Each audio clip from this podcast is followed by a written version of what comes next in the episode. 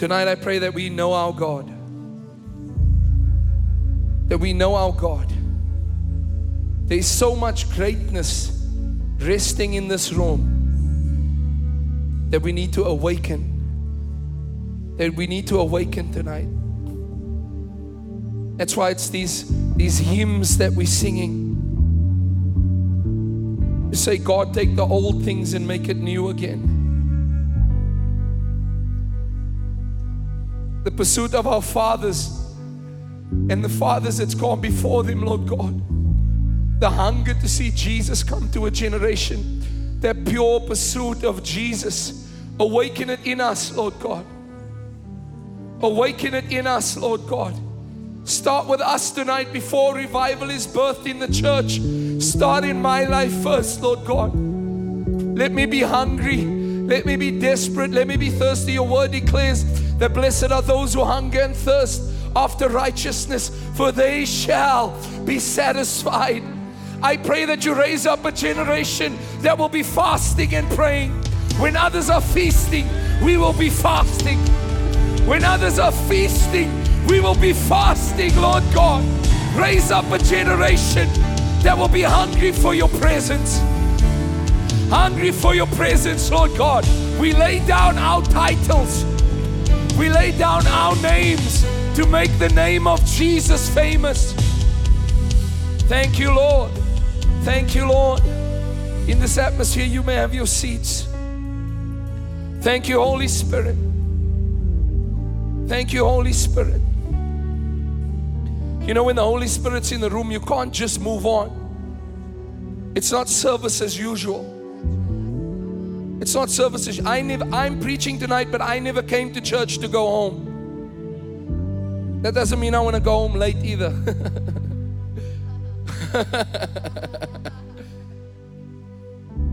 I want to say this that I'm at home when I'm when when we pushing for the presence of God. The power of the Holy Spirit doesn't work in long services. The power of the Holy Spirit works with those are in the place, with those who are in the place who are ready to receive Him. And I, lo- I love this thing about hunger because hunger in the spirit works different to hunger in the flesh. You have to stop eating in the flesh to get hungry again. But the more you eat in the spirit, the more you want to eat, and the more you can eat, and the more you can partake the more you will want of Him. And I really believe this that is a, I see so many young people here tonight, and I'm so excited about this because you see, young people. Can I can I speak, dads and moms? Can I speak to the young people for two seconds? Can I encourage them for two seconds? Do you know why young people in a church is important? Because young people is the zeal of the church. Young people is the fire of the church. Young people is the shout of the church. Young people, you see, the Bible says in Habakkuk that that that that that they who, who, who read it must run with it. Uh, uh, the fathers are seeing, the fathers are dreaming, but the young people must run. The young people must run. I want to say that when you catch the fire of God, have you paid attention when you're driving? Um, we on the we in the Eastern Cape, so um, a couple. Well, Generally, in summer, we have fires on the in the in the, along the N2 from Port Elizabeth uh, to Cape Town. Sometimes there's fires, uh, but a fire is so attractive. It's so dangerous, yet so attractive that people pull over on the side of the road, get out of their cars, and take photos. They're like, "Yo, bro, it's a fire, man. Can you see it, bro? It's a fire." you know. But here's the thing about the fire of God it's the same. When the fire of God is upon you, watch how you get more friends. you alone because you don't have the fire. you trusting God for a husband, catch the fire. You trusting God. You know, when you have the fire of God upon you, as a man of God, as a woman of God, God, God will cause you to be in a position where you can decide who you will marry and, and you choose on purpose. You choose on purpose. You don't choose the first person that slides into your DMs.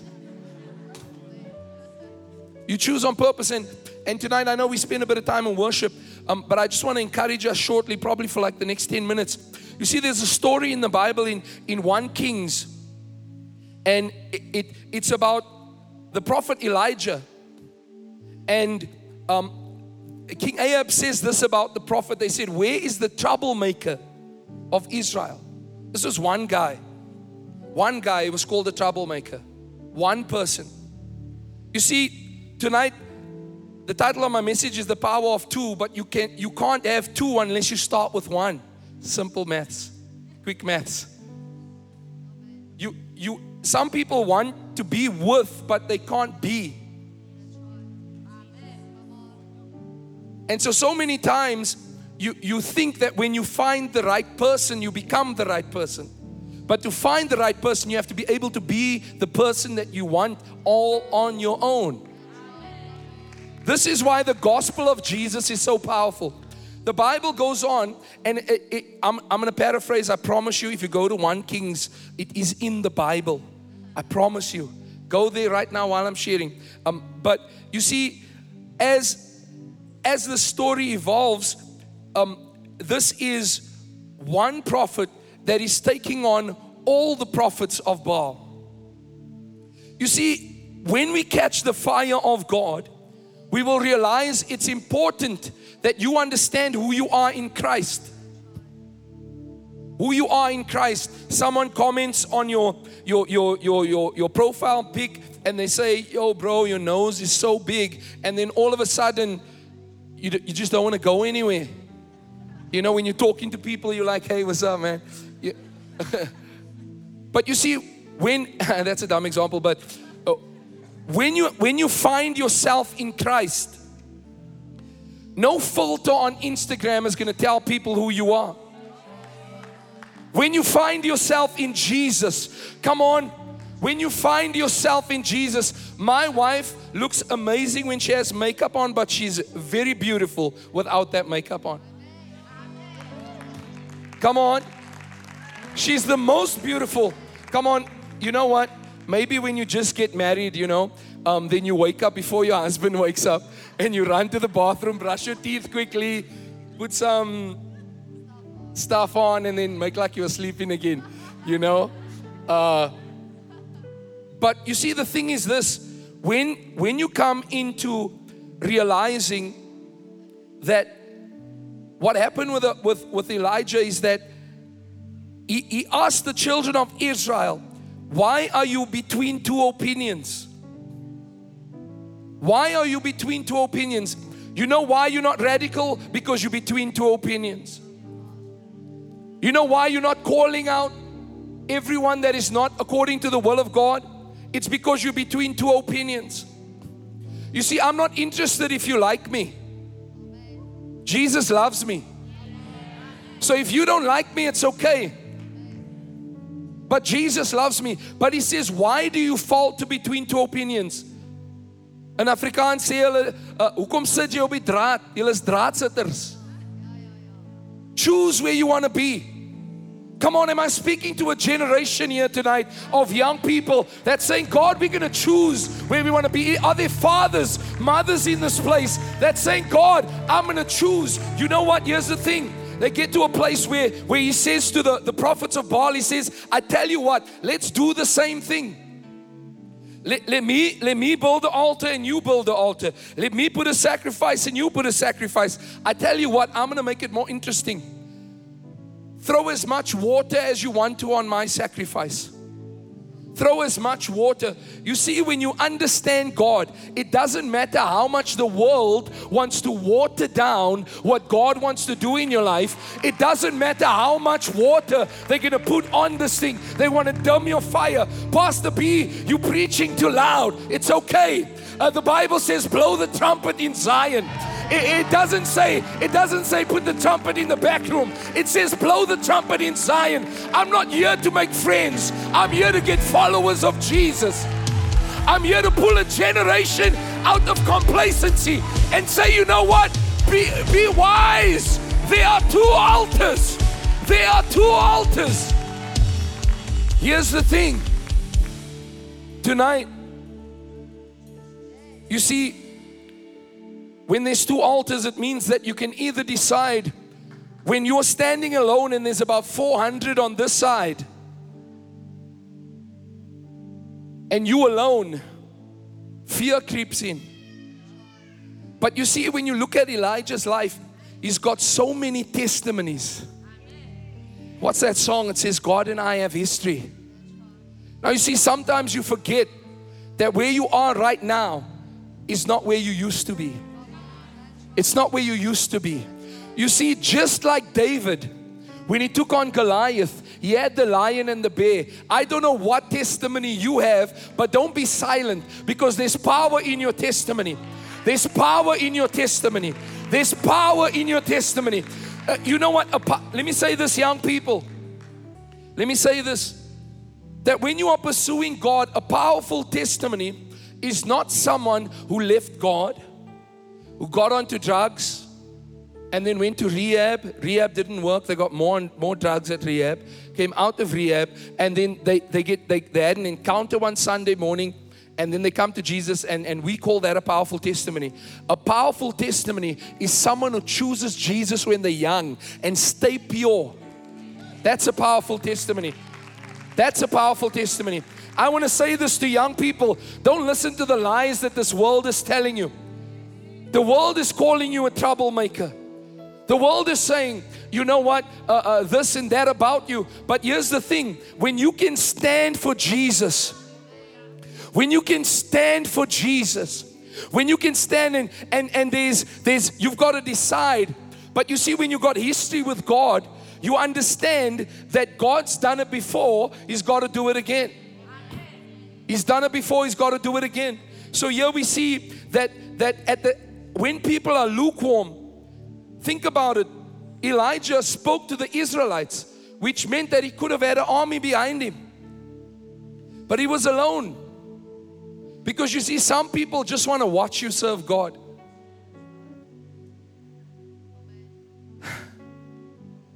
But you see, if we can decide, I want to say sometimes, even though we married, we've got to decide on our own to follow Jesus.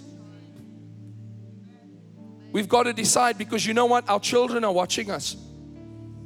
Our children are watching us. If you, if you mention I don't lead worship like we do on stage together, at some point my children are going to grow up and think that's fake. They're going to think it's a show.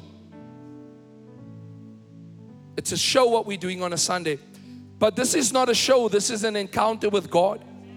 And you see, what God's about to do um, you have to realize that even as we're journeying, and, and, and I'm going to conclude now, even as we're journeying, you have to realize that when the power of God, when God responded with power, when God responded with power, you know what ended, what happened to the prophets of Baal? They weren't counseled. Elijah didn't call them in and say, you know what?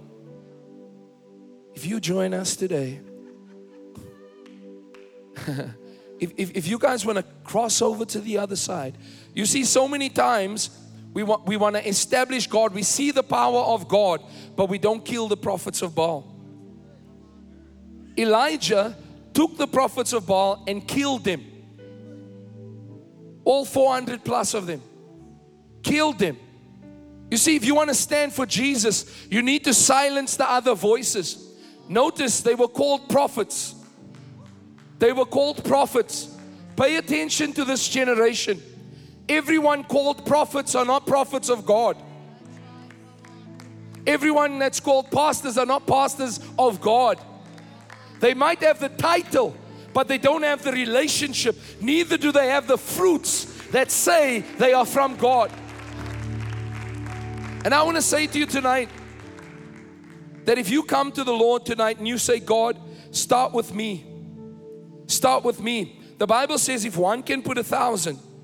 Now, if, if you are being used as powerful as Elijah, if one can put a thousand, two, ten thousand, what about us? What about us? It's so significant that God uh, put this on, on prophet for me to share on the power of two. When you mentioned I didn't even plan to flow like we flow today. We, she was just going to come up tonight and worship with me. And, and then I said, Hey, love, don't you just want to pray before I preach? And for those of you who are here in the service, I mean, this woman can pray. She shifts atmospheres. So, when what happens when when one person catches the fire and another person catches the fire and another person catches the fire, you don't have to wait for people to invite you to the altar. When it's worship, you want to come to the altar and worship. When it's when it's a time to surrender, you want to get in there. And you know what? As a church, we need to come to a place where we realize the altar, and I keep saying this the altar is not for broken people. The altar is for people who wants to be living sacrifices, to encounter God, to receive God, to, to catch the fire of the Holy Spirit. The Bible says this in Acts 2, verse 1. Let's all stand together. The Bible says this in Acts 2, verse 1. It says, When the day of Pentecost had fully come, they were all with one accord in one place. They were all with one accord in one place. It feels like tonight. They were all with one accord in one place. I'm to say that again. It feels like tonight. They were all with one accord in one place. Now, now if you if you look at it, um, there's a story in Mark 2. The Bible says, and again Jesus came to Capernaum, and four four guys carried one person to Jesus. But there was a bit of an obstacle. But you see, this is something really powerful, and I wanna I wanna make the altar call right now on this. Is that we need to trust God for a generation that will carry people to Jesus that will carry people to Jesus. It's four people. The number four is significant because there's four seasons. There's there's there's four directions. Um, there's there's there's there's uh, four corners in a square. I just said that for fun. Um, and but we need we need to have a generation that's saying, God, I'm ready. Choose me. God, I'm ready. Choose me. Because you see that one person, they put so much effort to get that one person to Jesus. But you know what is powerful? Jesus just didn't heal him. Jesus said, Your sins are forgiven. We're going to see a generation free from sin because we're hungry for Him. Because we're hungry for Him. Come on, with every head bowed and every eye closed in this place. If you're hungry for the Lord, I just want you to lift up your hands. I just want you to lift up your hands. I just want you to lift up your hands. If you're hungry for the Lord in this place, just raise your hand right now. Raise your hand right now. Just, just receive from the Holy Spirit.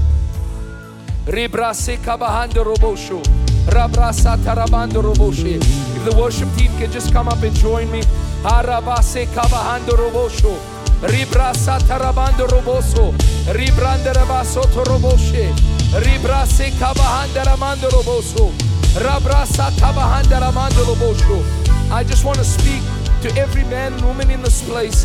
If you say, God, I, I want to receive the power of the Holy Spirit to make an impact on our generation. If you want to make a significant change in this generation and you say, God, set me apart. I want to be separated from my friends. I want to be separated from my family. I want to pray with you tonight and I want to trust God that He will fill you with the power of the Holy Spirit. You're in this place, just make your way to the altar tonight and we're going to pray for you. The pastors are going to believe God with you. If you're in this place and you say, God, I need a new touch from you. I need a fresh touch from you. Even if it be one man, one woman that is saying, God, I'm hungry for you. I'm desperate for you. Come on, young people. I want to pray for you tonight and I want to lay my hands upon you and believe that the Holy Spirit can fill you with His power tonight. kabahanda, rabrasa tarabando. Respond to the Holy Spirit. Respond to the Holy Spirit. Oh, Arabando roboso toroboshe. Ribrando roboso como hondo robosho. Ribrase kabahanda ramando roboso torobo. Ribrara mando roboso. Oh, glory, glory, glory.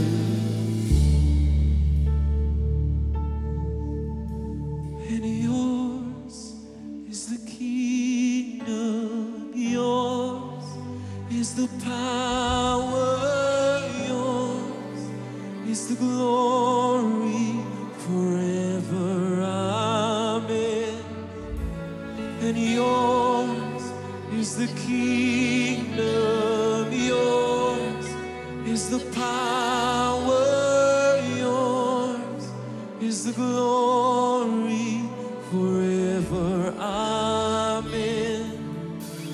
Yours is the kingdom,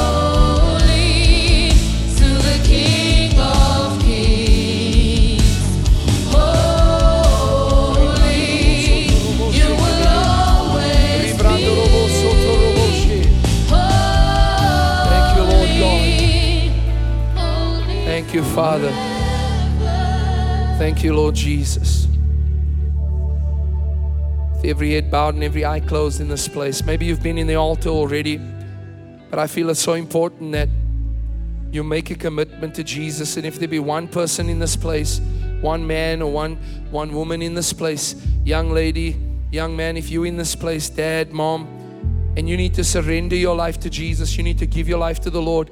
If you're in this place, I just want you to raise your hand really high. Say, Pastor B, I want to give my life. I see your hands. I see your hands. I see your hands. Come on, I see your hand. I see your hands at the back there. I see your hands. If you're giving your life to Jesus, I want you to take a real step of boldness and I want you to take a walk to the altar right here and come and join us in the front. Come on, you're walking away from yesterday. You're walking away from the things that held you bound yesterday. Come on, family, let's celebrate. The Bible says that when one sinner comes to repentance, all of heaven rejoices. All of heaven rejoices.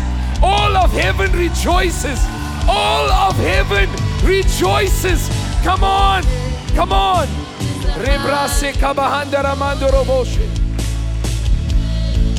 Thank you, Lord Jesus.